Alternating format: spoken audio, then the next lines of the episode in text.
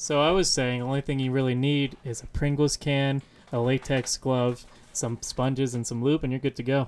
Oh yeah, I agree. That's a really good idea. I never I- would have thought of that. I disagree. You should probably buy some Lysol too.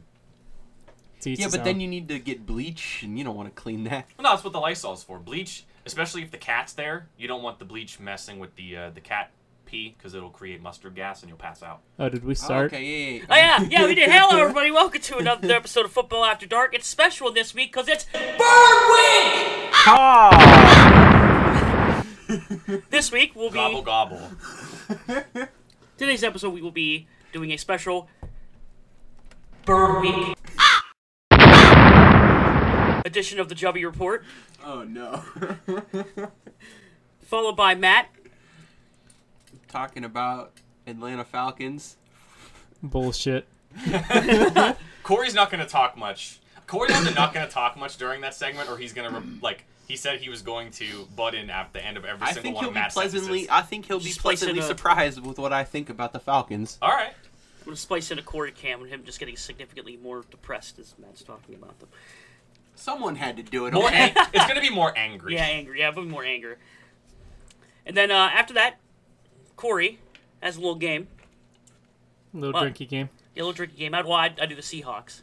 You do the Seahawks. More bird stuff Yeah. because it's Bird Week. Ah! Ah! Aw.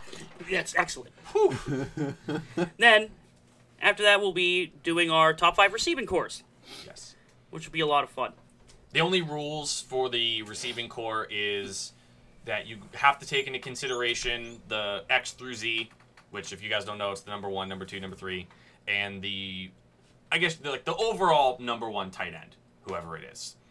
So If he's relevant. if he's relevant, yeah. So that's the way that's gonna work. It's not like that thing where some of us ranked like we're not ranking the top five receivers like singular. It's the core itself. So Yep. All right, so let's start with today's episode with the only bi-weekly football news segment you need to care about. It's the Jubby Report.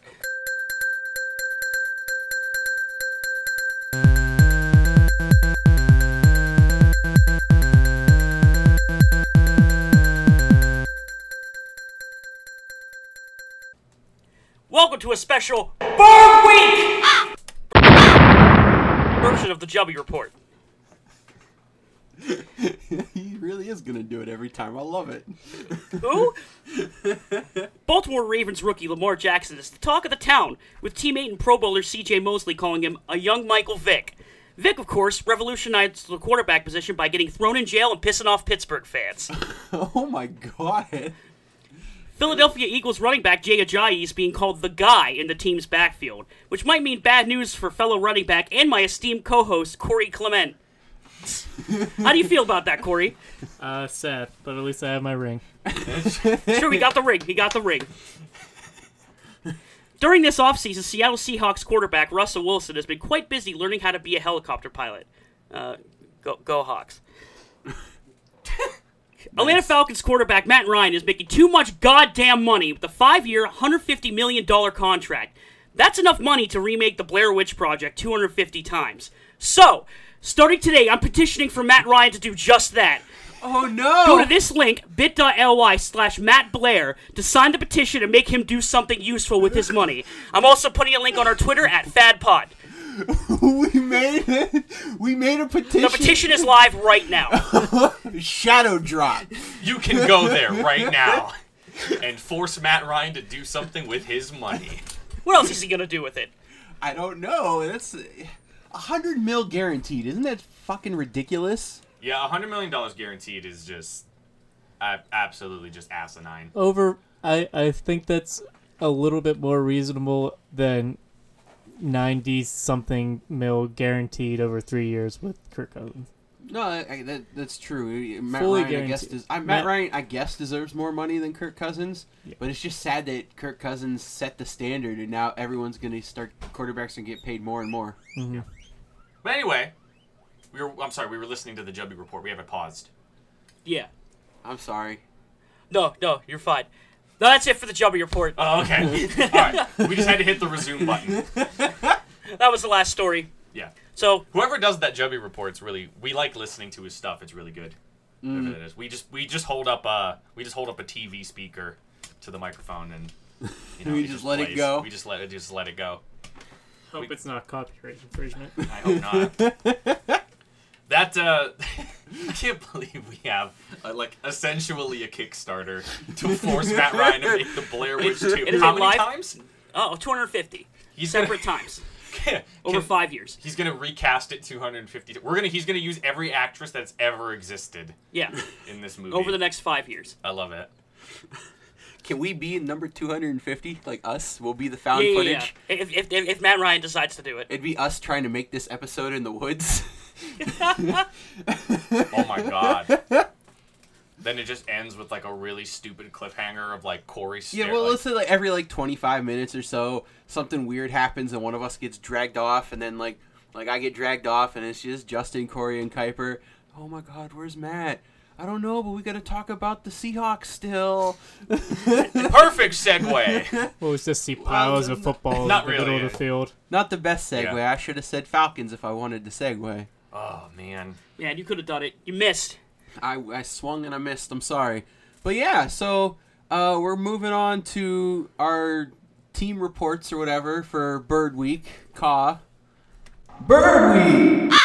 Caw. You said that so awkwardly. It was great. We are so professional. So, um, I am doing the Atlanta Falcons this week. Bullshit. I, well, someone had to do it, like I said, alright? Get it over with now. Get it A lot of over with teams now. Better me than, I don't know, someone else. I don't fucking whatever. Better him than you. Mm-mm. What have we made you do? Fucking. You could just Falcons. trash them besides Julio. Yeah, You yeah, just like- put like- Julio on the on a pedestal and just say everybody else is trash besides Devonta and Tevin are on a decent backfield. Yeah. and you like Calvin, obviously. He's a Bama boy. Yeah, if he works out. Right. All right, so 2017 Atlanta Falcons 10 and 6. They had the number 8 offense, the number 9 defense, and in that number 9 defense is because they were led by a top 10 rushing defense. They were number 9 in giveaways, but number 27 in takeaways.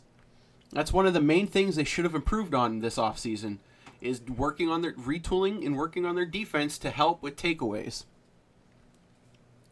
They also had the near worst average starting field position in the league. They were 31. Their average starting field position, I think, was like 25 and a half or something like that. I don't know if that was because they just scored all the time and red zone uh, and touchbacks made them go to the 25 or whatnot, but they had the worst average starting field position. Another thing they needed to improve on. They were number one in shortest time of possession on offense. They always scored fast. They were also number one in shortest time of possession on defense. They let other teams score fast. they got off the field too quick, and I think that led to their defense getting winded. And the same thing, the same kind of reasons why they lost the Super Bowl to the Patriots, ate at them all year last year. So, who did they get in the offseason? Who did they get in the offseason to help any of that? Not much. They got Justin Bethel, cornerback from Arizona. He earned Pro Bowl honors as a special teams player. The, maybe the best he can help with is uh, field position on covering punts and stuff like that. Maybe, but that I don't think he's going to be the return man. So I don't know what they do there.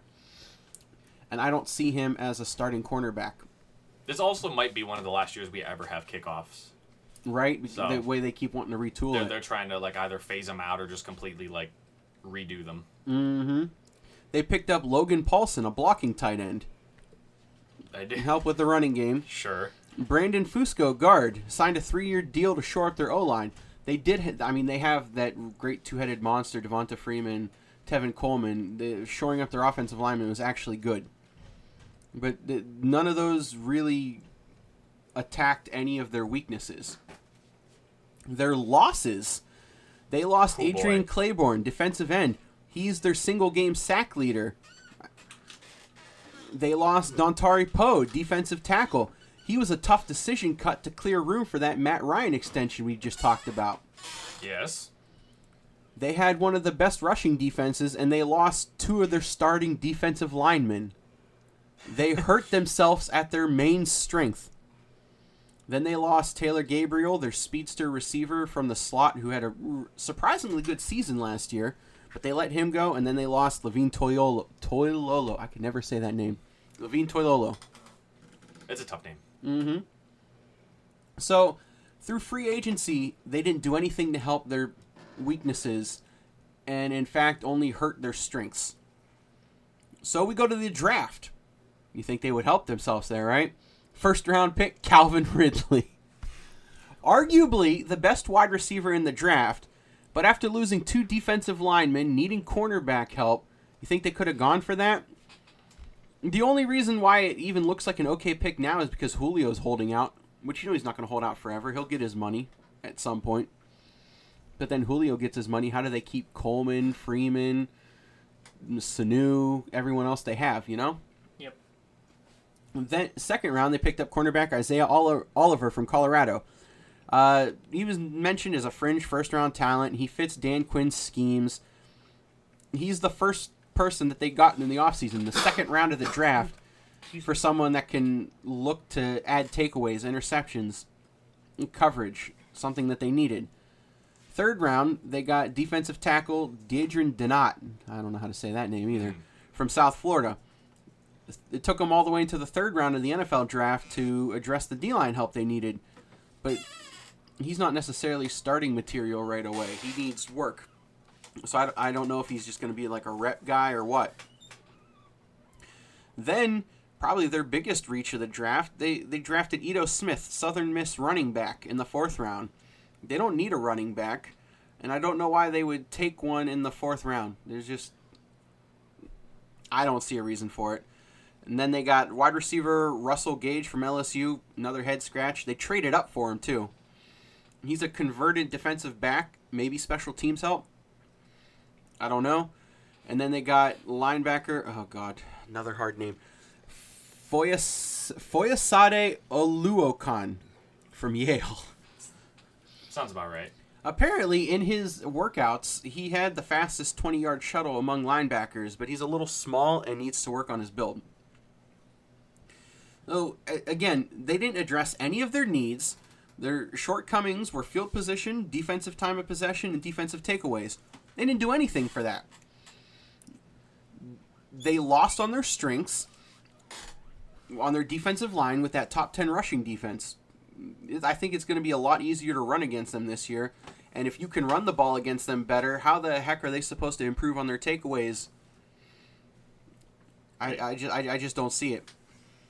Julio Jones is holding out for a new contract. And like I said, we're, we're not exactly sure how that's going to shake out. But, and uh, as I also said, he gets paid, Ryan got paid. Where does the rest of the team go? I don't know how, like I mentioned it already, I don't know how you pay everybody on that team that nucleus, that core nucleus of that team to stay together if all your money is tied up in your quarterback and your wide receiver one. Right, and that's still just all on offense too, and not to mention all the people you need to sign on defense. Exactly. They have like, not to interrupt you, but they have two as far as what positions they play. They have two very very good players in Vic Beasley, who one he led the league in sacks two years ago, the year they went to the Super Bowl, and Keanu Neal was like a really good safety. So I know that they drafted them. Like I think they're both still on their rookie contracts, but if you invest thirty million dollars a year in Matt Ryan, and then they're probably going to invest anywhere from like eighteen to twenty-four million dollars in Julio a year, how the heck are you supposed to keep these people? Like, like, I said, you don't. All Right. Of, all of a sudden, the Falcons are going to start getting worse. And, and I want to like call back to things we've talked about before about teams that, uh, we, like we've talked about the Falcons a bit before as a team that hasn't done much to take strides forward with their team. They have been happy to sit in cruise control and just keep pace with the league. You can't do that. The NFL is fast, always shifting, always changing. You cannot just cruise control and think you're going to be okay. You know, this team's window is closing. In a few years, all the cap money is gone. They're not going to be able to sign the defensive people you mentioned. They're not going to be able to sign anybody. They're not going to be able to keep Sanu. They're good number two. They're not going to be able to keep both Coleman and Freeman at the running game. I don't know exactly. Like, I just don't understand their offseason moves this year. They continue to ignore their own weak spots, and the team is going to fall to mediocrity. I see them this year dropping a game from last year, going from 10 and 6 to 9 and 7 with losses to the Eagles, Panthers on the road, Saints twice, Steelers, Packers, and Giants. They'll continue to be flashy and score fast, but the defense will continue to be winded, and I don't think 9 and 7 is good enough to get them a wild card spot in the playoffs. They'll get left out this year. Oh, Not that, this year. Nine That's, and seven is going to be the the way the NFL is evolving coming into this year. I don't think nine and seven is going to be a good enough record. Mm-hmm. especially in the NFC. Yep. And Especially in the NFC is just not good enough. The, the NFC is just going to be running wild. Yep. That was that was uh, I like that. Uh, I guess a question before Justin goes. Okay, if they can't keep, they're not going to be able to keep Freeman and Coleman. There's just no way. Nope. Which one do you believe they'd rather have? Freeman. Freeman. You think sure. Freeman? Fre- Coleman is like Coleman is good for like his, his bit of like flashiness or his power, but I think they like Freeman for his outside running ability and speed a bit more than Coleman. Coleman's kind of like the bruiser, while Freeman's the fla- more flashy guy, and I feel like when you have that flash, people look at you more. It is a little funny, isn't it, that Coleman is considered to be the pass catching speedster, but he's also a little more of a bruiser. Exactly. Whereas Freeman is the in between the tackles guy, but he's really finesse. Yep. So it's this weird, like, they have traits. They each have a trait that you think the other would have. Mm-hmm. So I think that because of those traits, though, I think Coleman would be the one they'd keep because one, Freeman had the big, you know, I think Freeman actually is signed anyway, Yeah. but I think that you could potentially get Coleman for cheaper because of that, and you could kind of void Freeman's contract and let him go. And still get some production out of Coleman. Like I think that's going to be the reason they keep Coleman. It's not gonna- Money wise, it's going to be money wise. It's not going to be because Coleman is clearly better than Freeman. I don't think that's the case. I think that if you limit the amount of production Coleman gets and then look at the two of them and say, wow, like we could still get production out of him and keep him for cheaper and then let Freeman go and free up some cap space, I think that's going to be what ultimately keeps Coleman in Atlanta over Freeman. So- Yeah, I could see that. For money issues, I could totally see them keeping Coleman. Yeah, for sure. Freeman signed a five-year extension last year, 2017. So of that- course, that can always just be. yeah, they could cut him, they could trade him, uh, but af- they won't give him another contract after this, regardless. Even Right. if they do keep him all five years. Exactly. That's pretty insane for a running back to get a contract that long, too. That's like not common. All right. All right, we're moving on to the next team on Bird Week. There you go. Caw. Uh, we're gonna go over to the Seattle Seahawks, Yep. being reported on by by Justin. Mine is not as crazy in depth as Matt's as usual. Mine are a lot more like kind of wild and punctual and almost feelings based instead of facts based. Those those two things can go hand in hand. This, they're, they're not uh, mutually exclusive. no, I like having a little more fun. I No, no, that's fine. I uh, No, there's some other stuff. I- I'm joking. we all have I our have, own. We all have our own style. I have stuff in here, uh, but I'm just too lazy to go through every single draft pick. I mean, let's be honest. Not, it wasn't like the Seahawks draft was anything to really report on. There's not a. There's some They things got your kind boy. of. They got my boy, but my boy's going to be getting tackled two yards behind the line of scrimmage every down. So I'm gonna start with this. my boy is Rashad Penny, by the way, running back out of San Diego State. Yeah, who I, I like a talk lot. about him. I like Uh, him a lot. But kick this off with Richard Sherman going to the 49ers pretty much signifies the Legion of Boom dying. And I think it's an excellent thing for the Seattle Seahawks. Really? It's time to move on. All right. Um, the way after their season ended in 2017, Pete Carroll seemed like he already had a clear objective to what he wanted to do this year, and when when he was talking about like why they won those Super Bowls, not talking as much about the Legion of Boom, more talking about an actual punishing running game. Well, yeah.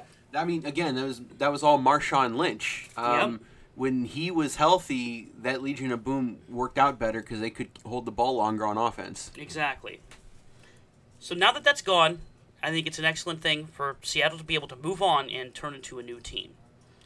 Because of how successful that Legion of Boom was for them, that, that explosive defense was for them, these last couple years they've kind of been just stuck on it. Especially last year. I think it really uh, it's a big that and the offensive line are two big things that messed them up. And it's not even like they had a bad record; they were still nine and seven. It's because of Russell Wilson. But it's it's specifically because of Russell Wilson. And you know what though, their fronts, their whole defense is still pretty good. Like they have a Yeah. decent pass rush. They have one of the best middle linebackers in the league. It just wasn't. I mean, Deshaun Watson absolutely torched them, Yeah, and I feel like that was the moment where people kind of realized that yeah, the Legion of Boom is. it's over. I think they're all. I think all of them individually are still good players. Yeah, they're just split off. I just think that I still think Richard Sherman's going to be really good. Oh yeah, absolutely.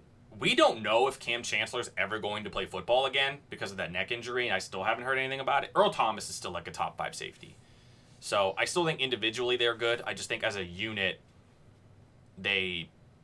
You were right about that. That that was kind of the end of what they were, which I predicted, by the way, before the 2017 season started. You started. did. I remember. I did predict that this year would be the last year for the Legion of Boom. Don't, don't shrug at me, That's Matt Dussman. I, th- I think To you audio winning- listeners, and that's all of you, I shrunk Dick Kuiper.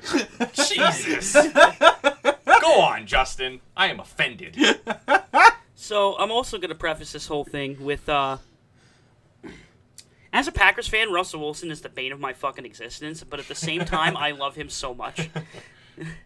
He funny. is. I think he is the most capable quarterback to put the entire team on his back because of how mobile he is Mhm. and how the, the plays he's able to make while under pressure is is, a, is in better shape than anybody else right now. He he personally is in better shape than any of the top five quarterbacks right now.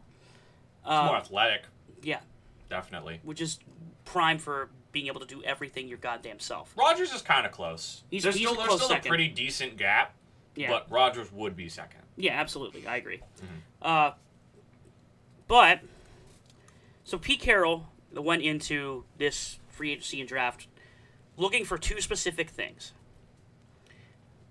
uh, punishing running game, not letting Russell Wilson run anymore because of that running game. That is a big. That's a big thing. Mm-hmm. He's starting to get older. Don't want him rushing as much. Late 20s. Yep, he doesn't want him to start hurting himself. That's something that- people have been specifically talking about from within the organization. They want a running game that's good enough that Russ on ever, which makes sense. He's such an incredible passer; he doesn't need to. He's Right. actually he's actually played through a couple of injuries. Yeah, He's a tough dude. I love Russell Wilson. He's a tough dude. he's excellent. I like him a lot. he said, "Bane of my existence," but I love him to death. I liked him in Wisconsin.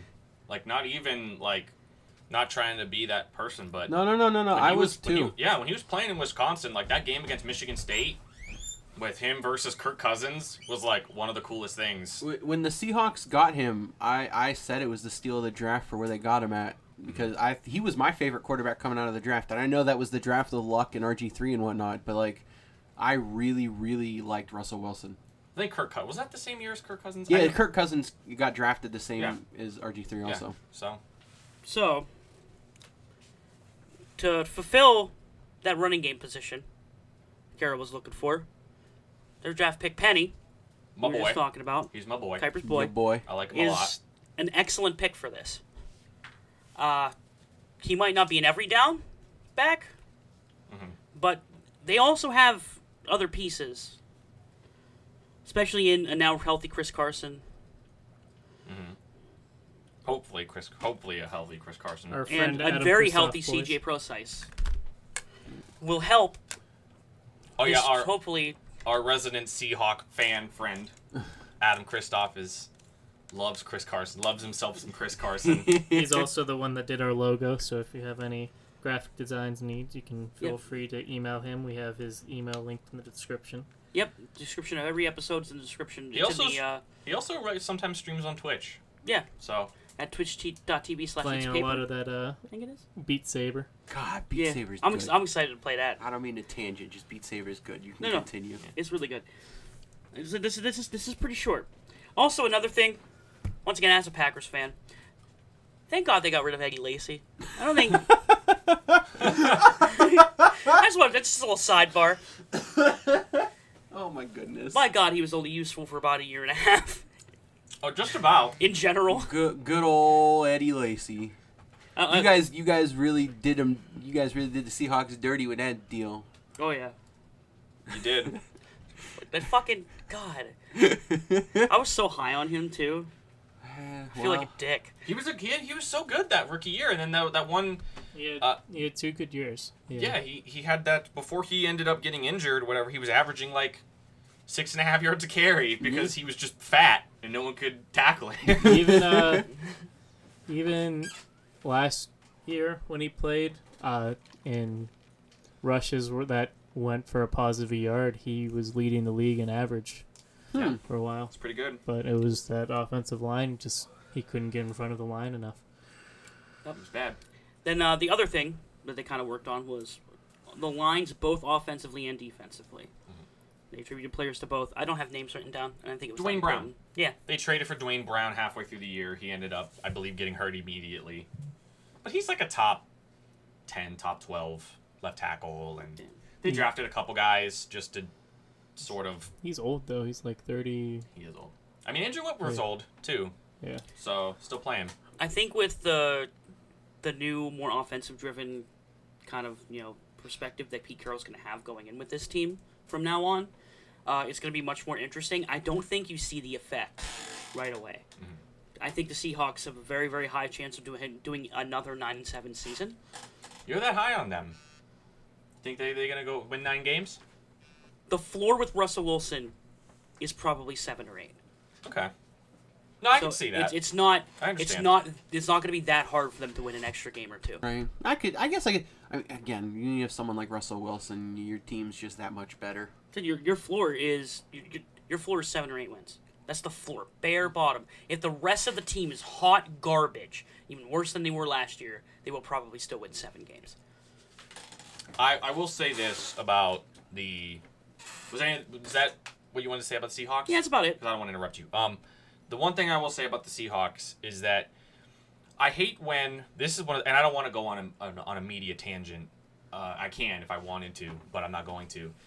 Whenever I think the people in our position, especially fans, part people of the media, and things like that, players and coaches really love ribbing us and loving. They love to remind us that like we're not part of the game, we're not part of the team, we don't exactly know what's going on literally everybody on the face of the planet when Pete Carroll made the decision to not give Marshawn Lynch the ball on the two yard line, everybody in their mother knew that that was going to burn the Seahawks down from the inside. And every single player said, no, no, that's fine. It was what. And then lo and behold, we're here, what, two, three years later, and all of the ex Seahawks players are coming out saying, yeah, that was. We, we didn't really trust him like I'm sorry. Like there's sometimes you know that old uh I can't I think it was Mora, the head coach from Mora, like you may think you know, but you don't know. No, we know. Like we watch the games. Like we're we're human beings just like the players are. So when that happened, when you have a a group of players that are allowed to be that outspoken and that they have that freedom. The Seahawks are kind of the anti-Patriots in that sense, which was ironic that they faced off in the Super Bowl and lost the way they did. Mm-hmm. That when you have a team that is permitted to be that expressive, you know, they're susceptible to things like that. You know, and I really don't think that entire team ever became the same. Like I think that that was once that happened, and then Marshawn Lynch ultimately leaves, and then Russell Wilson gets this huge contract, and it just becomes more and more about him versus the defense, which the defense truly believed that they were the reason why they played in those two Super Bowls back to back. I mean, they were definitely the reason why they won the first one.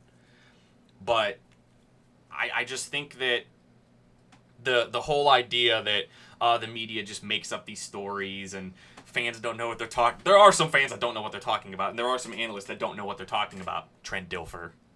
Ooh. Hot take. I hate Trent Dilfer so much. He's a he's an absolute asshat. I can't wait to tweet this episode of Trent I don't Dilfer. care. That's fine. You can go right That ahead. asshole Jubby that does our news. I've watched. Yeah, I know. I've watched. I've watched him say some just ridiculous. He was the one that famously after Monday night when the Chiefs blew out the Patriots said that the, the Patriots dynasty was over. And, And I know he were- makes a joke. He was the same guy that went out and I know he, Tebow's not in the league anymore, but every single week would say that Tebow was going to lose and lose and then he wasn't going to be any good and then Tebow won a playoff game and Trent just decided to not talk about it because it proved him wrong. That type of thing. I just don't like Trent Dilfer. That has nothing to do with him being a Raven at all. I just don't think he's whatever. He's good. I don't think he's any good at what he does. But that's what I'm saying. Like the Seahawks, getting back to the original point, the Seahawks are a prime example of the media was right.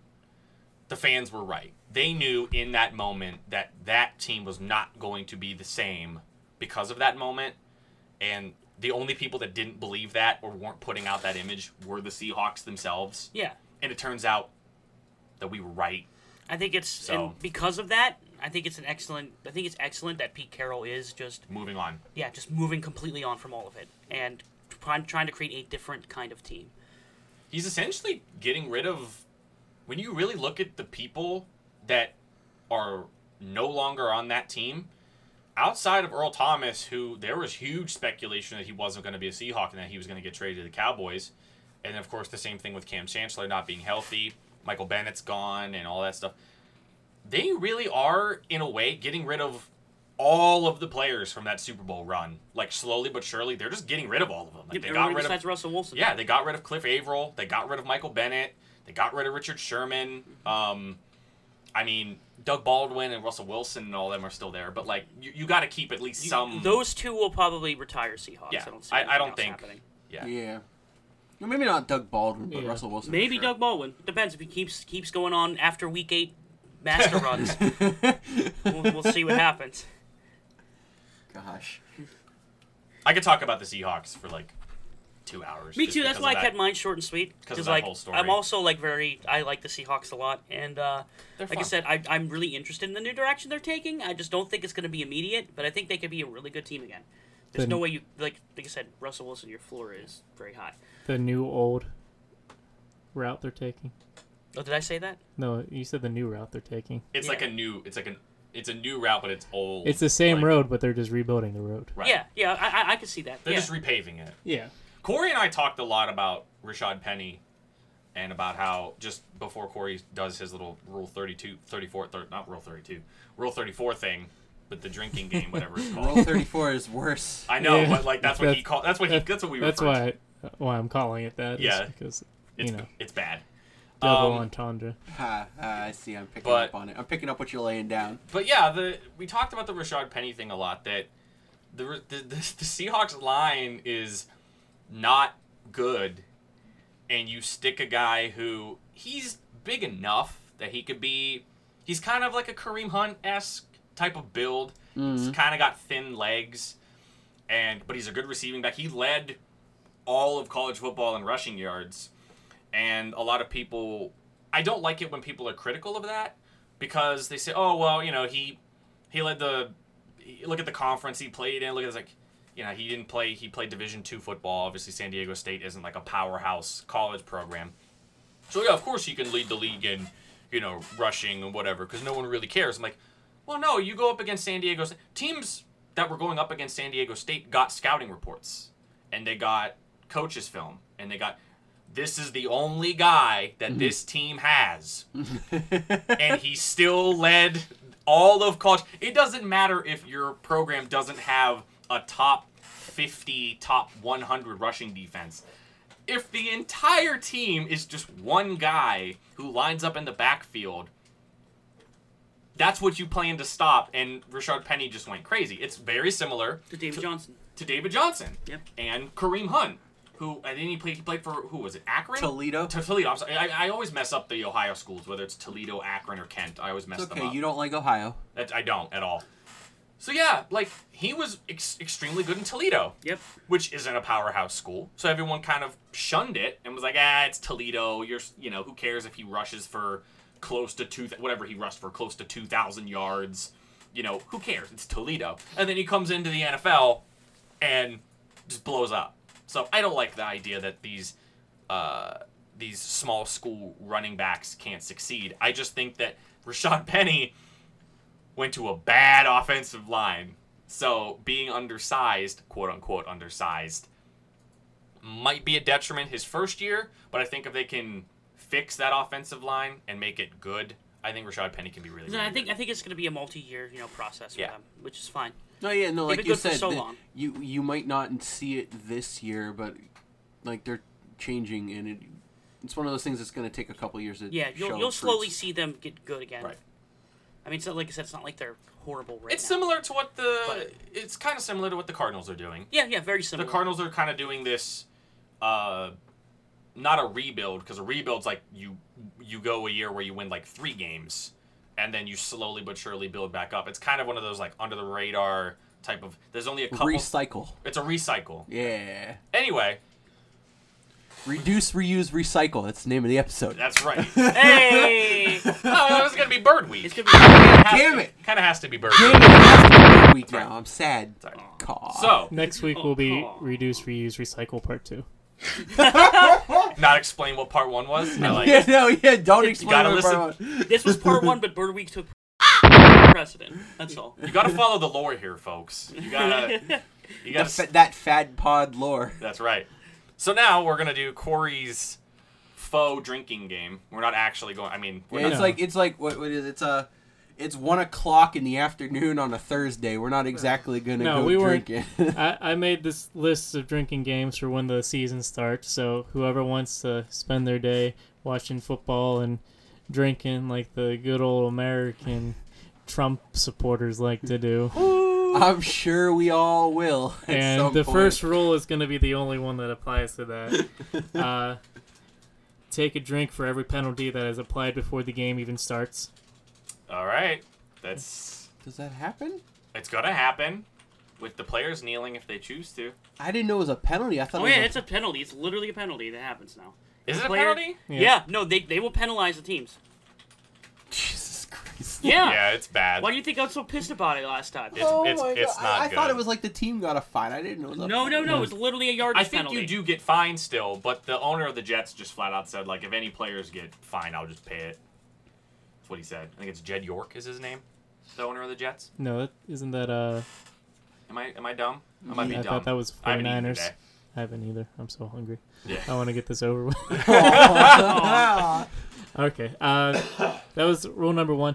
By the way, there's there happened to be 34 rules after I finished everything, so it's the rule 34 at NFL drinking game. All right. Oh boy. Uh, You can get a little spicy with your drinks. You know what I'm saying? Number Let's two. not name the episode that. Rule 34. Let's not name it that. Fad pod 30. I want to see Joey report Rule 34. No! Moving on. Excuse me. Moving on. Corey, what's number two? Number two, take a drink every time last year's Saints rookie class is brought up by announcers. Oh no. Oh man. Oh no. Be wasted. You're gonna try to kill us. Take a drink every time Le'Veon Bell's contract situation is brought up. Yeah. Take a drink every time Brady or Brees's age is brought up. Oh god. I think it gets brought up more with Brady than Brees. Oh, definitely more with Brady. I think That's so. just because That's 'cause people literally don't bring anything up about about Brees. Brees. That's right. Take a drink every time ODB is mentioned in the same sentence as a one-handed catch. Take a drink every time somebody mentions mentions Matt Patricia's rocket science degree. Oh my god. Does he have one? Yeah. No, yeah, it's a real. Who cares? oh, Who freaking cares? announcers not named Tony Romo will care. That's right. Take a drink every time Cam Newton runs a designed run play. Shit. Wait. Oh god, you're done. He does it like almost ten times a game sometimes. Almost ten times a game. Yeah. Like 60% more than anybody else. All you need to know about the Carolina Panthers is that they were like a top five rushing team last year. Go look at Christian McCaffrey and Jonathan Stewart's like yards per carry. They were awful. So like the fact that shows you how much Cam Newton runs the ball. Take a drink every time Matt Ryan's contract's brought up. You'd be drunk already. Yeah. Yeah. the times we brought it up in the episode. Take a drink times plethora of quarterbacks are brought up. For those of you that are audio listeners, which is all of you, I just pretended to throw up. Take a drink every time Josh Gordon's suspension is brought up. Oh God. Take a drink every time Jimmy Guap is called the future of the 49ers. Take a drink every time Aaron Rodgers does a simple throw and it's called unbelievable. Aw. He does it not on the ground Oh my god. every time. Not every time. It is. Anyway, You want to sit down, and watch some tape with me? I don't need to. Okay. I watch. I watch. I watch plenty. Take a drink every time Andrew Luck's shoulder injury is brought up. I guess he was. I guess a report came out a couple days ago or so. He's throwing actual in quotation mark footballs finally. Jesus Christ, they're going to talk about it all year. Yeah, they are. Take a drink every time Larry Fitzgerald's age is brought up. Take a drink every time Sean McVay's age is brought up. That's really funny. That's really funny. Take I a like drink that. every time the Minneapolis Miracle is brought up. I'll be taking two. Aw. Aw. Take a drink every time a Mahomes' arm is brought up or compared to Favre. oh no, I'd do that.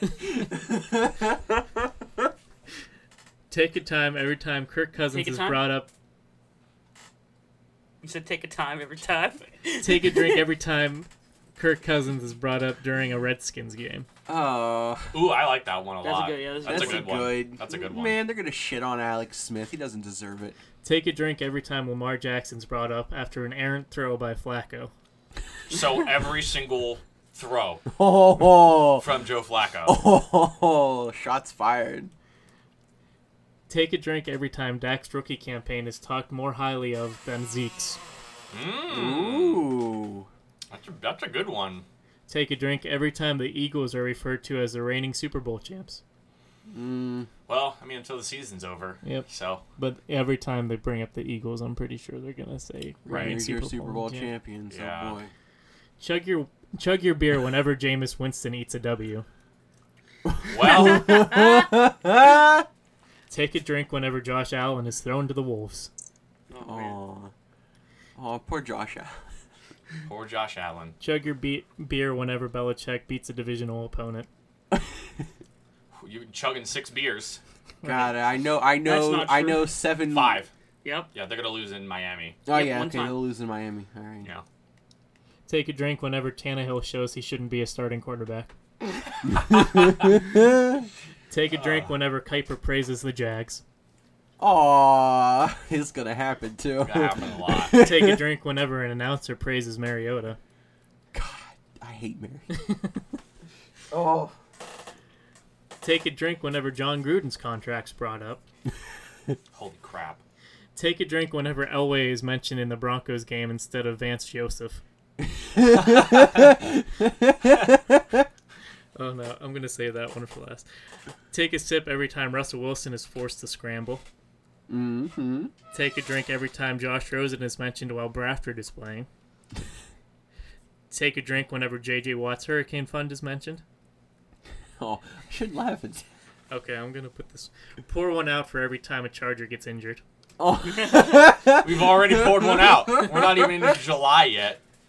And Oh, then no. the last one is take a shot for every year Marvin Lewis has overstayed his welcome as a coach for the Bengals. oh no. Well, line up 12 shots. Yeah. Every Sunday you have to start with 12 shots before you can go on.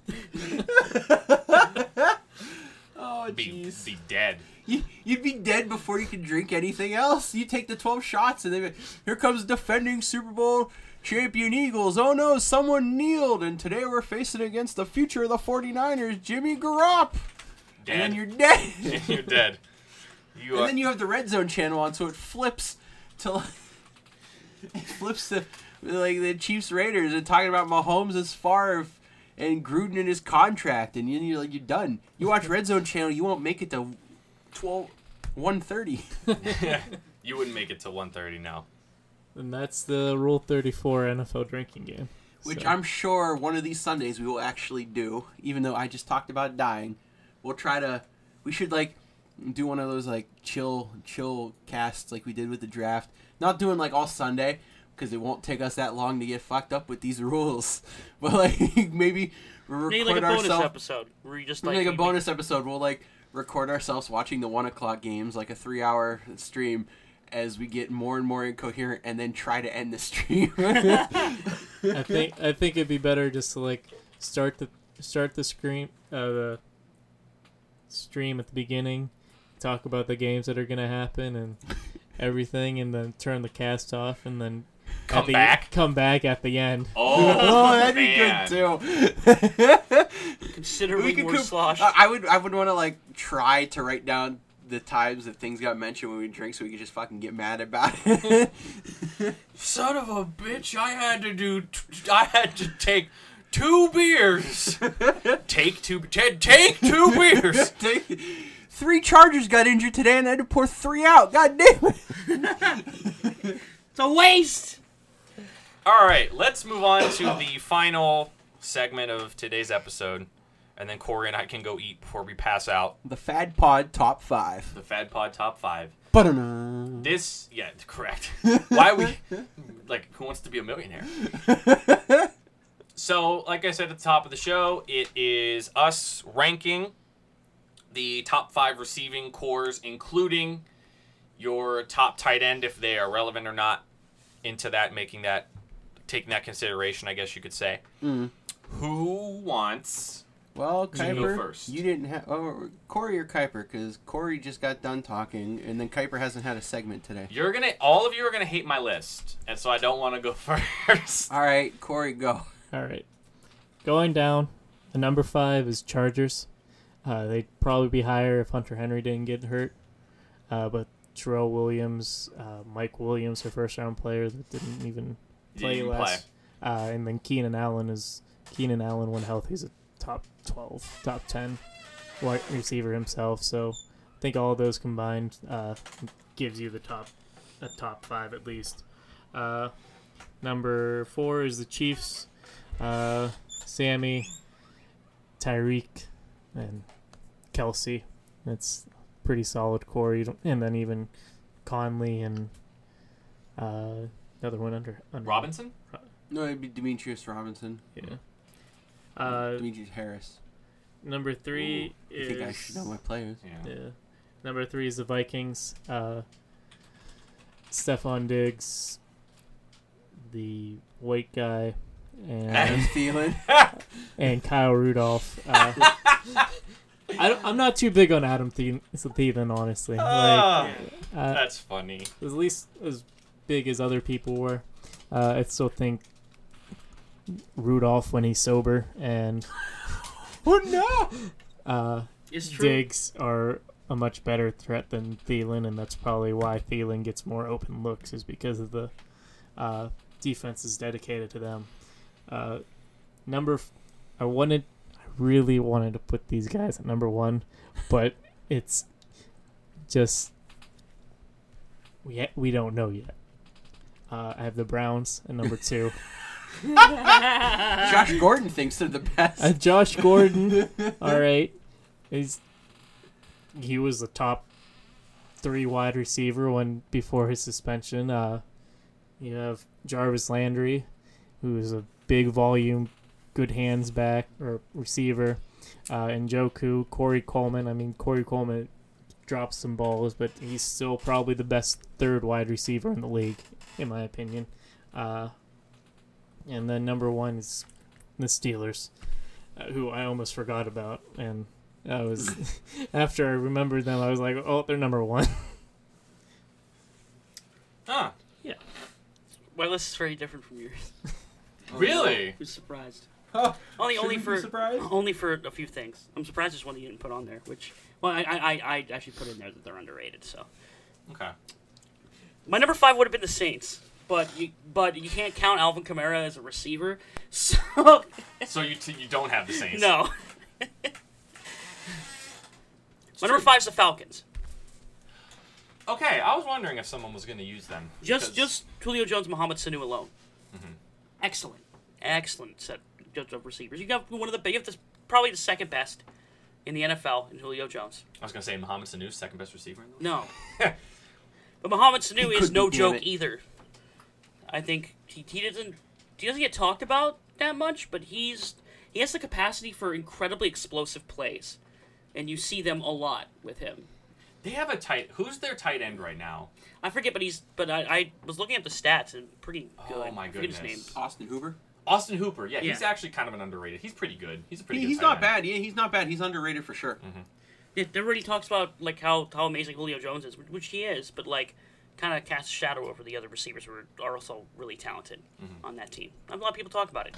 The next one is also an incredibly underrated core at number four. It's the Detroit Lions. I really thought Corey was going to use them. I probably should have. Go, Golden Tate and Marvin Jones each had a thousand yards last year. Mm-hmm. Each. Yeah. It's a lot of receiving yards, and like Golden Tate's an excellent slot man, and you'll you'll, you'll, you'll keep it going. But Yeah. uh, and uh, Marvin Jones will be an I think an excellent number one going into this year with more experience under his belt, and I think they're they're just going to do better. They're looking excellent. Matt Stafford's healthier than he was last year. And you have Kenny Golladay. And Kenny Golladay hopefully staying healthy this year. Will Eric also be Ebron's no longer on the Detroit Lions, though, No, is he? He's a Nope. Colt. He's a Colt now. Mhm. Uh, Eric Ebron didn't like to catch balls. It seemed like at times. That would have that would have factored into my decision though, of of putting the Lions on there. I'm not saying I put the Lions at all, but that would have factored into my thing that like I think Eric Ebron would have really helped them if he'd have stayed. Maybe. So. Yeah, I mean it's a body. He can he's catch good. touchdowns. He can if he wants. Like I said, If he feels, wants if to. he feels like it. Yeah. After that, I have the Eagles. Ooh. Okay. That's who I took off to put the Steelers on. All right. Yeah, the Eagles are just excellent. Jeffery Agholor. Jeffery Agholor and Ertz yeah. is an excellent set. Mhm. Ertz climbing up to, slowly climbing up to be the best receiver in the NFL. I mean, the best receiving tight end in the Receiving NFL right tight now. end. Yeah. Yeah, it's about time. People have been big on him for like. Oh, I've been big on him long for almost three He years just now. keep, he would just keep getting hurt, Yeah. yeah. like But he- soft muscle injuries. He finally stayed healthy for the majority of the year last year, when he was out for I think two weeks. He missed the game against, I believe, the Broncos, Mm-hmm. and then he came back against the Cowboys and had a really bad game. Yeah. So he wasn't really healthy for that Cowboys game. That kind of limited him. Like he wasn't running a lot of the routes he usually did. If you go back and you look at just from a fantasy perspective, you go back and look at Zach Ertz. It's a He went a stretch of like 10, 11 straight weeks where he was putting up like double digit fantasy points. It was like crazy. Mm-hmm. So he's, He's- really, really consistent. He's, he's climbing. He's finally after after the, all these years, he's finally climbing, and, and I think if he keeps going, he will sit at the number one receiving tight end spot. Especially with Carson Wentz throwing in the ball. I know I'm not supposed to factor that in, but He had the play that won them. Tech, well, didn't that play didn't win them the Super Bowl, but he had the play that put them ahead. it's an excellent play too. The touchdown and He, and, his his body movement during that play was perfect, Yep. and that's what you want to expect out of a big receiving tight end like him. he's a good player. Mm-hmm. Number two is the Vikings. Mm. For- For literally the exact same reasons that Corey mentioned. Yeah. I'm not really going to go over it again. Right. Number one's the Steelers. Are you surprised? Antonio Brown by himself is better than half the receiving cores in the NFL. Scary. Stupid scary. And then That might actually be You got- statistically true. you got my boy Juju, who is just ascending rapidly. Rapidly. He's also going to be an incredible talent. In uh, just as an aside, five or six years from now, are we going to attribute Juju for being the one that's that kind of joined the bridge that gap between professional sports and esports, being considered like because he he, he If really uh, like represents a different type of culture that's like so overtly I think he, for gaming. I think he right. Yeah, I, I, I kind of agree with that because I feel, feel like he like by himself is going to start ushering in a new era of NFL players, a new personality of NFL players. These Juju young was- ones that are coming in. Juju was at the Madden reveal yeah, for EA. He, a little came out. cringy, but I mean, it was a little cringy, but he came out with the. he wasn't cringy. The guy he was with was yeah, cringy. yeah, yeah. Juju can't be cringy. No, I he's love too funny. Juju. Juju's not. Yeah, He's too funny. Juju's a cool guy. Mm-hmm. We actually have a a friend of ours that I think met him Yeah, or met his family, and she said he was like he literally is like the coolest dude ever. Mm-hmm. So Also, uh, I think uh, once his career's over, we're also going to uh, attribute him to being the person who saved the Pittsburgh Steelers. But we'll talk about we can talk about that another time. Oh I, my. I think he single-handedly saved that team from like crashing and burning. Oh my. That's a. that's a I know what Ju- I know what Justin is getting at, and if I if we have time at the end, I'll get into it because I yeah, agree. because it's actually, yeah, yeah. It, it, it's kind of a long conversation, so we might not do it. Yeah, I, I, I think I could. We'll get to it actually. Okay. I think depending upon how long we go, because I don't, I don't think this is actually a very long episode. Yeah, we haven't even reached an hour yet. Right. Oh, okay, sweet. Um, I'll, I'll, I'll breeze over it because I know what Justin's getting at, and I agree. And I'll talk about it. okay, Okay. go ahead, Matt. Alrighty. Um, number five, the Kansas City Chiefs. You have them at five. Yeah. I thought they were gonna be way higher. Nah. I didn't have them at all. Wow. That's. I got the Kansas City Chiefs at five. Everyone is a deep threat. Tyreek Hill streak, Sammy Watkins streak, Travis Kelce seam. Chris Conley coming back from injury makes for the perfect slot receiver. The reason why I didn't put the Chiefs on my list is because I don't believe in Sammy Watkins. Anyway, continue. Yeah, but it's okay because I believe in Sammy Watkins. He- anyway, okay, is Chris Conley coming back from injury makes for the perfect slot receiver and should see an increase in productions as teams try to keep up with the outside speed. And it helps that I I don't know if I guess you Justin just said we weren't supposed to factor in quarterback play into that, but I can't, man. Mahomes gunslinging it deep. I feel like the production from this receiving core is going to be insane this season. All right.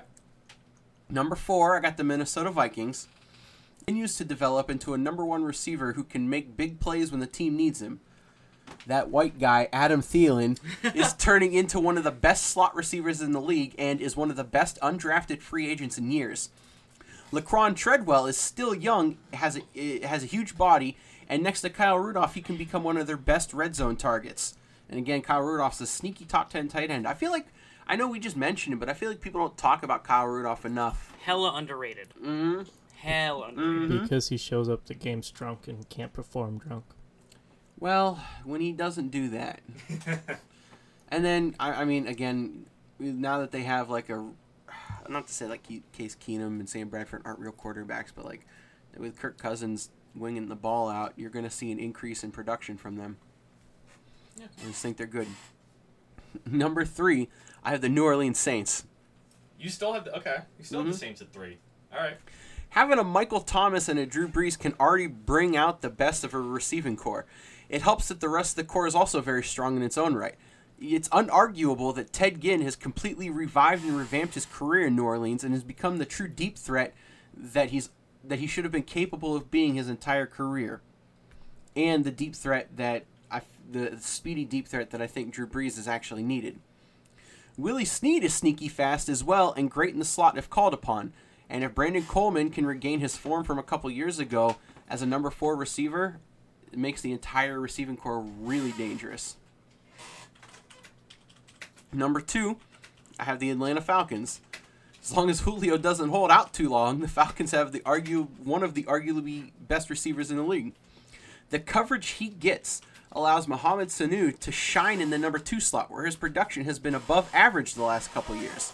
They lost Taylor Gabriel, even though he was in as he was their slot and speed guy, but arguably now you got Calvin Ridley, who's gonna plug and play right in that spot as their slot guy this year.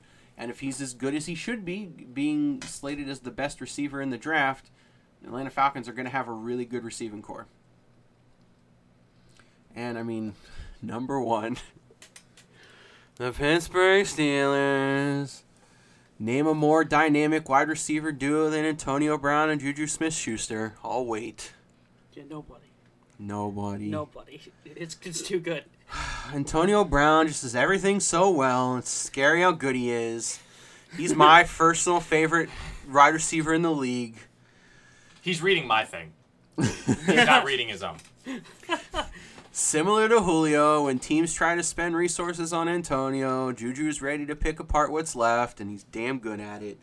God. He has the size, speed, and hands of a great number one receiver, and he gets the number two coverage. You can't contain him forever because when you try, uh oh, Antonio Brown's. Did you forget about him?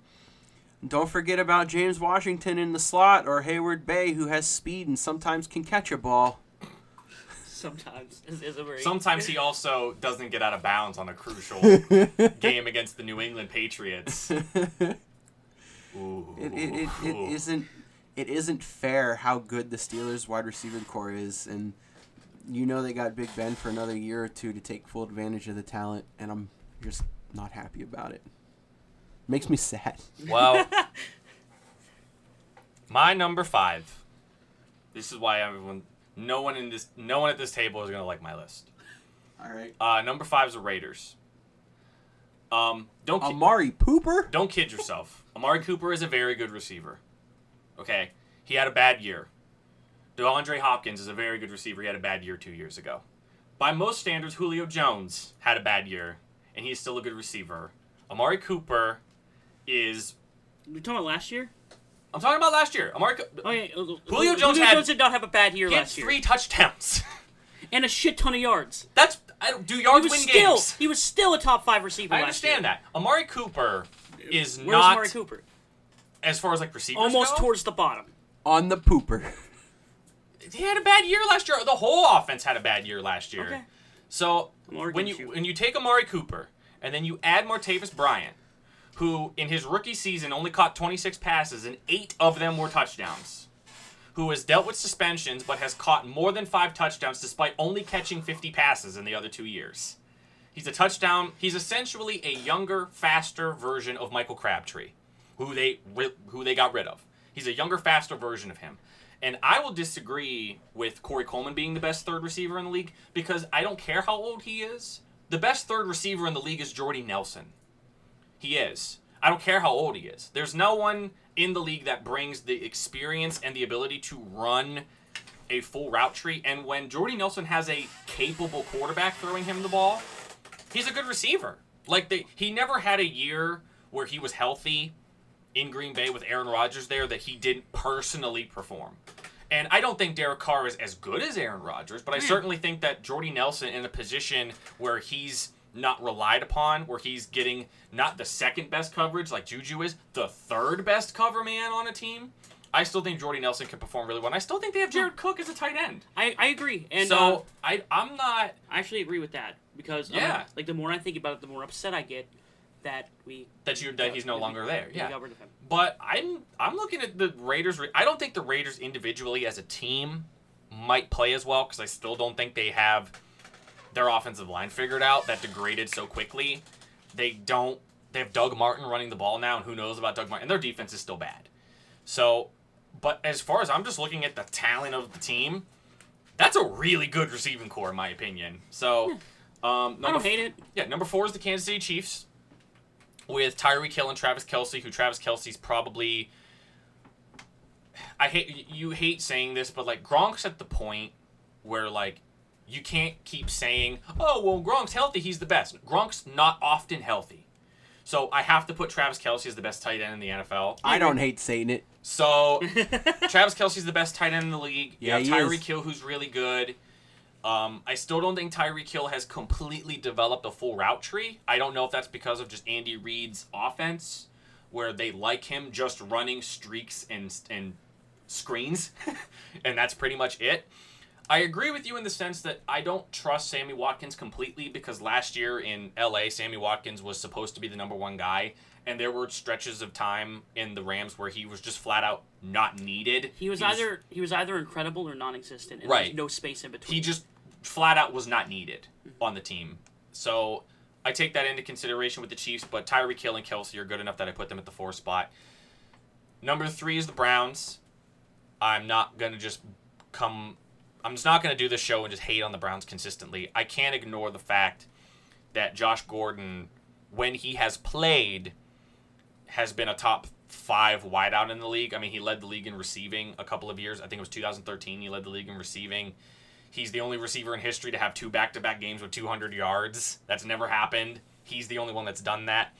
I think his play when he came back from the suspension last year was a little overblown. I don't think he really was that great. They just forced him the ball a lot. Individually, he didn't put on like these unbelievable performances where he was just taking games over. He was just getting the ball thrown at him. a he was also bunch. just coming back. Too. Right. No, that's true. Um, he's gonna have. He. I don't think he knows who's going to be throwing him the ball yet. Jarvis Landry is a really solid. I'm not gonna knock Jarvis Landry. He's a really solid guy. He catches 100 passes. He's pretty much a slot guy. he, he was he was the he was the number one receiver in Miami, but he pretty much lined up in the slot just because of his size and his speed. I personally don't trust Corey Coleman at all. I know he was a rookie last year, and I, if you've been paying attention to these lists that I make, I always kind of, I I never really like count second year players, so I'm kind of excluding him from the list. Isn't this going to be his third year? This would be his. I think it might be his third year. I don't know. Okay. I think it was. I think he was a rookie last year. I'm not exactly sure. I should know, but I don't because it's I the s- Browns. well, my argument with Corey Coleman is he gets injured. He has he's been having like hand injuries, Wrist which- injuries, yeah. hand wrist, which affects your ability to catch. No, absolutely. Yeah. It- there's but there's still, even with the time he's missed, he's getting close to he. If you, if he played those times, he's going Right. to be a thousand yard receiver. I hope. I, I- I don't. I don't hope, but like Yeah. in a way, you kind of hope that he. he you don't want to see a guy like that have not have a good career because of injury, but Yeah. uh, I, I just think that Corey Coleman in spots was given a moment to be the hero for the Browns, and he kind of choked it a little he, bit. He, he choked it. So I just want to see him play better. Number two is Pittsburgh Steelers. Ooh. Um, they were Antonio Brown and Juju Smith-Schuster led the league as a tandem last year with 2,450 yards combined. They were 300 yards ahead of the se- the second place team, and Antonio Brown didn't play the final three games of the year. So there you go. That's that statistic for you. The reason I have them at two is because I don't know who our third receiver is going to be. Whether it's Eli Rogers, who's coming back from an injury, or James Washington, I don't know. I personally, and this is another, again another factor, I don't like our tight ends. I think Jesse James has a tendency to just vanish at moments, and Vance McDonald has bricks for hands. So when I take that into consideration, yeah, as far as if we were just going the one and the two, then Pittsburgh's probably number one for me. But when I look at the uncertainty at the three and the inconsistency at tight end, I keep the Steelers off of two and behind the Minnesota Vikings at number one. Last year, I think Stefon Diggs and uh, Adam Thielen they were The third. white guy. Yeah, the white guy. That they white were, guy. They were third on uh, the duos list. I think they had like 2,120 some odd yards combined as a, as a duo. But they were on a team that didn't have a quarterback the caliber of Ben Roethlisberger throwing them the ball. And I like their third guy, like whether it's Kendall Wright or Laquan Treadwell, whoever. I, guess, I think it's going to be Treadwell. Yeah, they've both kind of stepped in in moments here and there and played. The thing that separates, I don't think Diggs and Thielen are as good as Brown and Juju, but I think Rudolph is so incredibly better than the tight end spot that Pittsburgh has, whoever that is, that I think it kind of pushes Minnesota a little slightly. I, I mentioned before the show started that I've been kind of going back and forth for those top three. I've always known Raiders and Chiefs were four and five but I really did like not up until maybe a day ago. I kept changing my mind as far as who was one, two, and three. Sometimes I had the Steelers at two, at three, and the Browns at two. Sometimes I had the Steelers at one and the Vikings at two.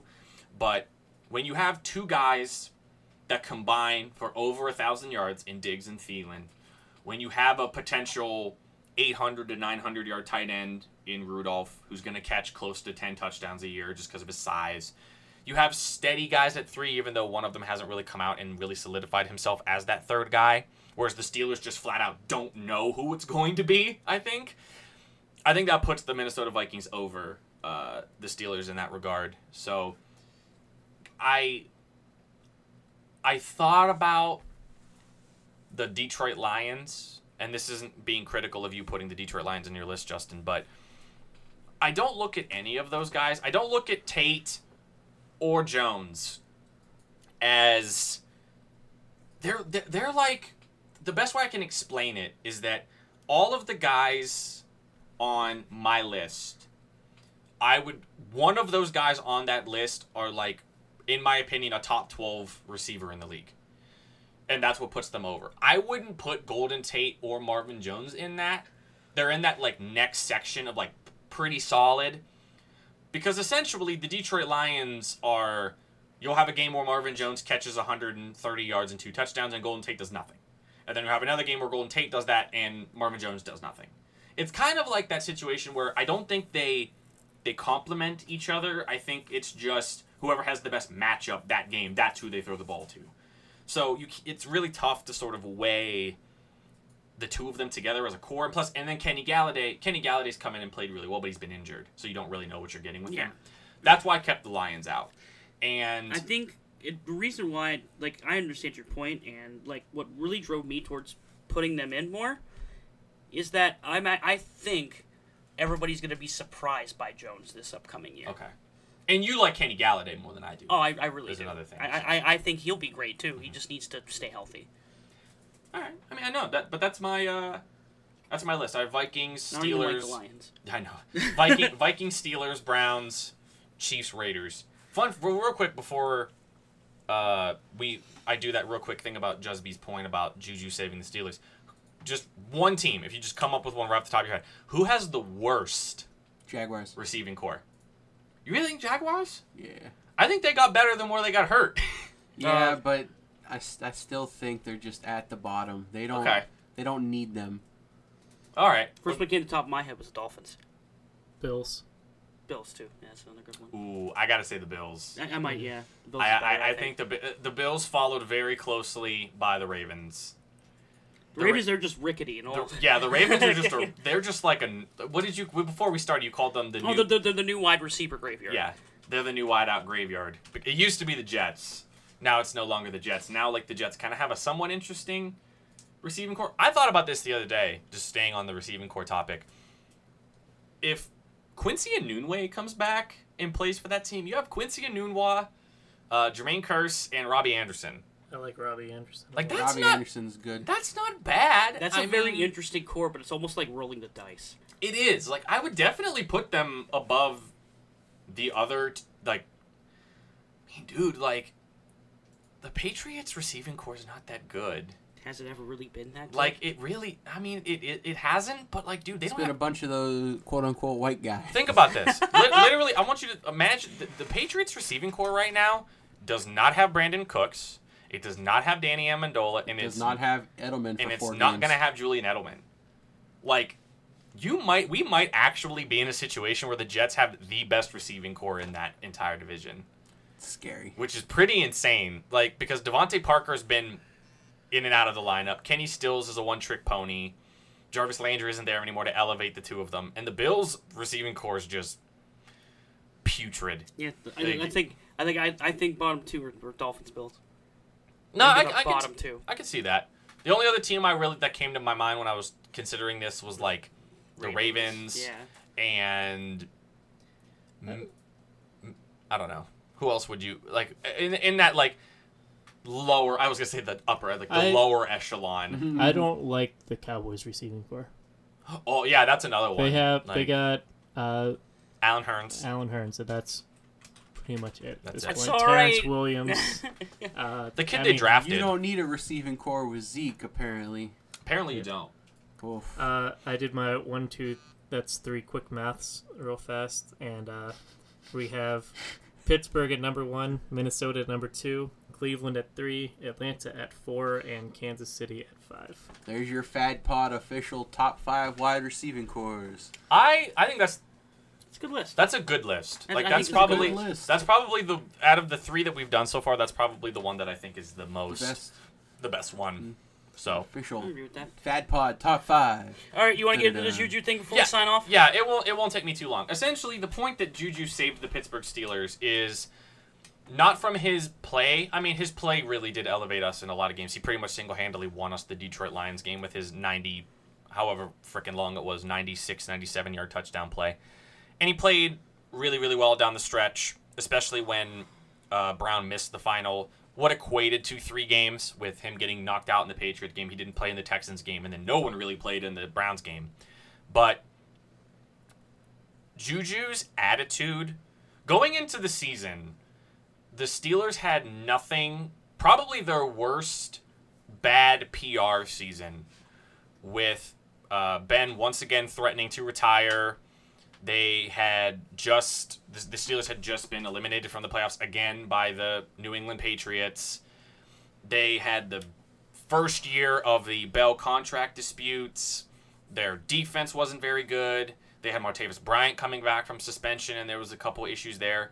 And then it even spilled into the season when the Steelers made that decision to not just kneel during the national anthem, but not even come out to acknowledge it during the Chicago Bears game. It- who knew that that was actually going to help set a precedent for the rule? Yeah, it really did. And it, it caused so many problems because Alejandro Villanueva ended up coming out and being the only one that came out, and that caused this huge. Being a Steelers fan, I saw like so many bad things about the team, and of course Ben Roethlisberger and his relationship with Todd Haley was bad, and there was just all this horrible. It almost kind of felt like this team was just very not hostile, but it was very like on edge. Yeah, it was just shaky. Yeah, it was and, just like, shaky, and there was so many like locker room issues going on. And then Juju Smith Schuster caught a touchdown and celebrated by doing the Kamehameha. And then he caught another one, or someone caught one, and they played hide and seek in the end zone. And then they did another one, and he was bench pressing, mm-hmm. pretending to be James Harrison. Juju's attitude and his seemingly childish, not childish in the sense that it was immature, but like fun loving demeanor saved that football team because it was something that they so desperately needed because it was just sour grapes for the first stretch of the season. I mean, the the Steelers started off the year in a really shaky game against the Browns that they could have easily lost. They ended up flat out losing to the Chicago Bears after that demonstration that they did. And it was just bad. It just didn't feel like that team was all on the same page and Juju's lightheartedness and his way to sort of unite the team behind being just goofy and really reigniting that hey man like football's supposed to be fun like let's go have fun and weathering the storm of Martavis Bryant saying that he wasn't as good as him and really not like firing back at him because he didn't he really didn't say anything No, he let us play. He let us play, which was Yeah. better than Martavis. yeah he itself. just he just let his play kind of speak for itself and yeah i i completely agree that his what he brought to that team as far as not on the field because we all know what he done he caught almost a thousand yards i think he had like six touchdowns i already mentioned the stat earlier that him and him and uh, antonio brown combined for I think almost 300 yards more than the next duo did, and Brown didn't even play in the final two and a half games. So it's more about what he did off the field and how he really kind of embraced the idea of, you know what, man, like, let's just forget that stuff, man. Let's just go out there and have fun. And I think from a cultural standpoint, it really resonated with that team and, and saved their season. Not that the season went anywhere. I mean, we lost to the Jaguars in the in the second round of the playoffs, so like whatever. No, I think it also would have like. I, I think stuff like that tends to tends to roll. Absolutely. Look at the Patriots. Yeah. It's it, it's very slow roll, but it's starting to roll, and I feel like that that, that same thing would have ended up happening to the Steelers. And they really start stuff would have started falling apart. Had something like this happened with the Seahawks, we wouldn't be in the position we are right now with the Seahawks. Yeah, exactly. The Seahawks didn't have that. The Seahawks didn't have a someone to step in and really. Because Russell Wilson, you could talk about what he is as a quarterback and what he is as a leader, but Russell Wilson really isn't. Russell Wilson's kind of boring I mean, you learn how to fly a helicopter. Personality. very I know, that, yeah, I know that. But like from a personality standpoint, like you don't expect Russell Wilson to be running around acting goofy, trying to get guys to laugh. Which I think that's the biggest thing the Seahawks needed was someone like Juju to kind of like reignite that team. The Falcons don't have that, and I think the Falcons are on the precipice of really becoming like not one of the bad teams in the league, but they're going to become that team that they have a good quarterback and a good wideout, and that is it. Yeah, I, well, I talked about that earlier. So- They're on their way there now. You need you need something when you have such negativity and such bad just like I said, just sour grapes kind of polluting your franchise. Similar to how the Rams were prior to Sean McVay getting there. And as a coach, the coach stepped in and really reignited that team who was just so downtrodden because they had Jeff frickin' Fisher as their coach. it can completely change a franchise. Like, look at that team that the Rams had last year. Mm-hmm. The only real substantial changes that team made was Sammy Watkins and Andrew Whitworth. That was really it. They had Jared Goff. They had Todd Gurley. They had Tavon Aust- Tavon Austin. They had that offensive line. They had that really good defense with Aaron Donald and Brockers and all those. The only real change they made was their coach, but their coach stepped in and tried to like change that culture and get rid of that negativity. It could save a team. It really can. And I think to Justin, to what you brought up, that Juju did that. That's what he was to that team. So, Tavon Austin's on the Cowboys now too. oh yeah, he, well, oh, well yeah. It's. Yeah. I mean, he's a gadget guy. No, yeah, But- he, he doesn't matter. Damn. it doesn't matter. He doesn't He's the new doesn't matter. It he's doesn't the new matter. doesn't matter. But yeah, like I said, I wasn't gonna take long on that. That was just a just to illuminate Justin's point about uh, Juju's off the field role on that team and how important it was because it truly, truly was very, That very uh, important. that factored into my ranking Pittsburgh Steelers number one. I think it's important, and uh, Yeah. also, also to your point, the only Pittsburgh Steelers fan that didn't put Pittsburgh at number one. Um, I didn't. nothing else you said about the Vikings. Stack it up against those two players, it doesn't really matter. Maybe it doesn't. I was I was trying to be. You could you could throw you could throw bums. You could throw straight bums at that fucking wide out three spot and tight end spot, and I don't think it matters. like I said, I was just. I'm- the reason why I put Pittsburgh there is because they've proven they're like pretty much a wideout factory. And Yeah. like I It's true. like I'm Yes. not too concerned about who they're gonna put there because I'm pretty sure whoever it is is gonna be good. And I know you don't like to look at things like that. You want to see two good years, Mhm. uh, and you're you're trying to be unbiased and everything. I mean, to I guess like you can call me kind of a hypocrite because I talk about I want to see two good years and I just talked up Juju. That's true. So, But he had a but he had a uh, he had a um it's a different kind of year where he- Yeah. he, played well, but there was other stuff. it was a very slow process for Juju, where he was very rarely used the first couple games of the year because we were really trying to get Martavis Bryant back on pace to play football. And I'm sorry, if you you're out of football for a year and a half, it's not you can't just come back and, and No. make it work one year. Nope. Like like I we mentioned Josh Gordon. I mean Josh Gordon had been out of, out of the league numerous years. And Josh Gordon is an elite receiver, and it took him like some time to kind of like I get think back he's on still pace. I think he's still getting back on Yeah. pace. Like So- he ended the season last year still not like in a fantastic spot. Mm-hmm. So No, like I it takes a long time. It does. Receiver is definitely one of the more. You need the constant reps. You need the constant like rigmarole of going through your progressions and learning to because quarter high end quarterbacks in this league can adjust to things so quickly. I mean, you could throw out anybody there for Drew Brees. You could we talk about Tom Brady all the time. You could throw out a janitor to Tom Brady and he could figure it out. But then once the ball is in your hands and how you read defenses, a lot of people don't realize that receivers read defenses very similar to the way quarterbacks do, in the sense that you need to be able to know how the guy across from you and how the guy behind him and how the guy to your right is going to cover you, which I think gets kind of blown under the radar.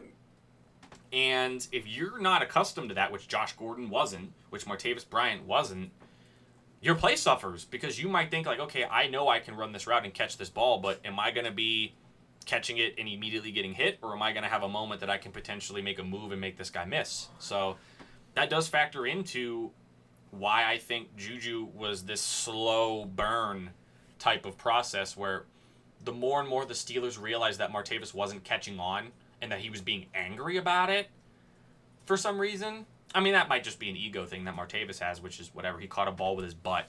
So, I mean, you know, whatever. But it really sort of was this really organic type of thing that the Steelers just kind of naturally moved over to Juju, and Juju just like embraced it when no one really expected him to. Everyone was like, ah, he's he's just another guy that the Steelers are going to take. They have Eli Rogers, they have you know Bey, they've had Coates. You know, we've had guys like Markus Wheaton that are just kind of like, hey, you know, those guys come in every once in a while when you know Brown's being triple teamed. and catch a pass. so um, you know, it's. But I like Juju a lot, and I, I'm glad that we had him because I don't think any other player could have stepped in and done what he did off the field as far as a culture thing, and really, kind of saved that team from just self-destructing on itself. So, yeah. I think it's a good spot to end this special Bird Caw. episode. featuring Juju. Featuring Juju you. Smith-Schuster. No, we, we did a pretty good job today, Justin, Corey, Kuiper. I think we did pretty good. Yeah. So, but uh, Justin, where are people listening to us right now? Well, hopefully you listen to us on either podcast.com, either iTunes or Google Play. And where else can they find us? They can find us on Twitter at FadPod, F A D P O D, or on Facebook. You could also at F A D P O D, and you will find us. F A D P O D. Yes, FadPod. That's real easy to remember. Very also, easy. Uh, after you listen to this episode, go ahead and go over to the Twitter and Facebook pages. I will have the links with our Change.org petition to make Matt Ryan remake the Blair Witch Project 250 times. Please sign the petition. Are we are we fad bod this week Fad bod because of birds. because of burgers? Oh! IHOP. Is that real? Is that actually happening? That's a meme. They're doing it because they're announcing burgers into their menu. They've always had burgers. Maybe they're like. I used to get burgers. burgers. I like when I worked right next to an IHOP. I used to go get burgers at the IHOP. They've always sold burgers. Okay, Yeah, but now they want to be a big burger boy. I guess That's so. right. we'll be back in two weeks. Uh, Kuiper and I will talk about a team. I'll talk Oh, you about gotta the. pick a team right I'll now. talk about the Chargers. You want to talk about the Chargers? Yep. I will. I'm gonna talk about the Patriots. Okay. Ooh, okay. We'll have a Jeb report, and maybe Matt will do some investigating. We'll find something for me to go. Some investigative Somewhere for me to go. And then the following week after that, we're gonna have our first uh, fantasy football episode. Ooh, I'm really excited for that. Yeah, we're gonna talk about some fantasy. It's gonna be a good time. Now, I'm excited for our fantasy episode because, like, we want it to be like, fa- but then at the same time, I know all four of us are gonna keep some cards close to the vest because we're all in fantasy league versus each other. It's gonna be it's gonna be an interesting game of fantasy poker. And only one of us has ever won the league we're in. I've won multiple other leagues. Okay, I'm I'm perpetually second place, so that's that's not that bad. I'm still making money. I, I uh, get I get absolutely I I I'm in this I'm in this fantasy league with ten of my very good friends and then my one friend's uncle. Nah, nah, I, I like your uncle. Your uncle's. I, I love having your uncle in this league because oh, he's just God, he's per- a meme. Yeah, it's so good. Um, and I constantly get crapped on because I'm so incredibly arrogant about the fact that I've won twice. And there was actually a period of time. What was it? Was it the last time? Two years ago? Or was it year before that? It, no, it was two years ago when me and, me and Justin were in the final, and uh, I won pretty much because Jordy Nelson decided to not catch one pass Yep. and uh, it I got a hot take that everybody in the league was just gonna pretend I hadn't won. and You was suck. Matt. and uh, it was uh, it was Matt. Okay, we'll, we'll, Come on, man. we're pulling the curtain back. Essentially, what happened was there was this This was two years ago. Don't be mad at me anymore. yeah, it was this organized thing that everyone was You just gonna ruined my fun. yeah everyone was I just, planned it so well, and you you played a double agent, and you were like, "Okay, Corey, I'm in," and then you go and tell him behind my back. I didn't mean to like like tell him, tell him. I don't know, man. it was it was a fun thing. Co- Corey was gonna get everyone on the same page and say that I didn't won and just acknowledge that Justin had won. But then Matt Matt was in on it, but then Matt let it slip. So I kind of like It I- wasn't like on purpose, purpose, but then it Yeah. just happened, and ugh. It's all right. It was just a meme. it was a meme, and it was I got my I got my repentance the next year when I got my absolute just I just got pushed in so hard when I when I ended up trading away Kareem Hunt because I'm I'm just a sucker for trying to do things like that. I ended up after going like eight and zero to start the year. Kareem Hunt started having bad games, and I ended up trading away to our friend Genhart, and then I just tanked. Oh, and then I got I got baited into taking an Amari Cooper trade, and that just burned me to the ground. So, yeah, Alright. it was bad. We'll, we'll save the rest of the history of La Liga for the next fantasy football. Yes. Fantasy football after dark. Pod. Pod. Bad pod. Bad bod. All right, everybody. I will see you in two weeks, and You will not see us you will hear me in two weeks. for you audio listeners, which is all of you, Goodbye. And I love you. and I don't.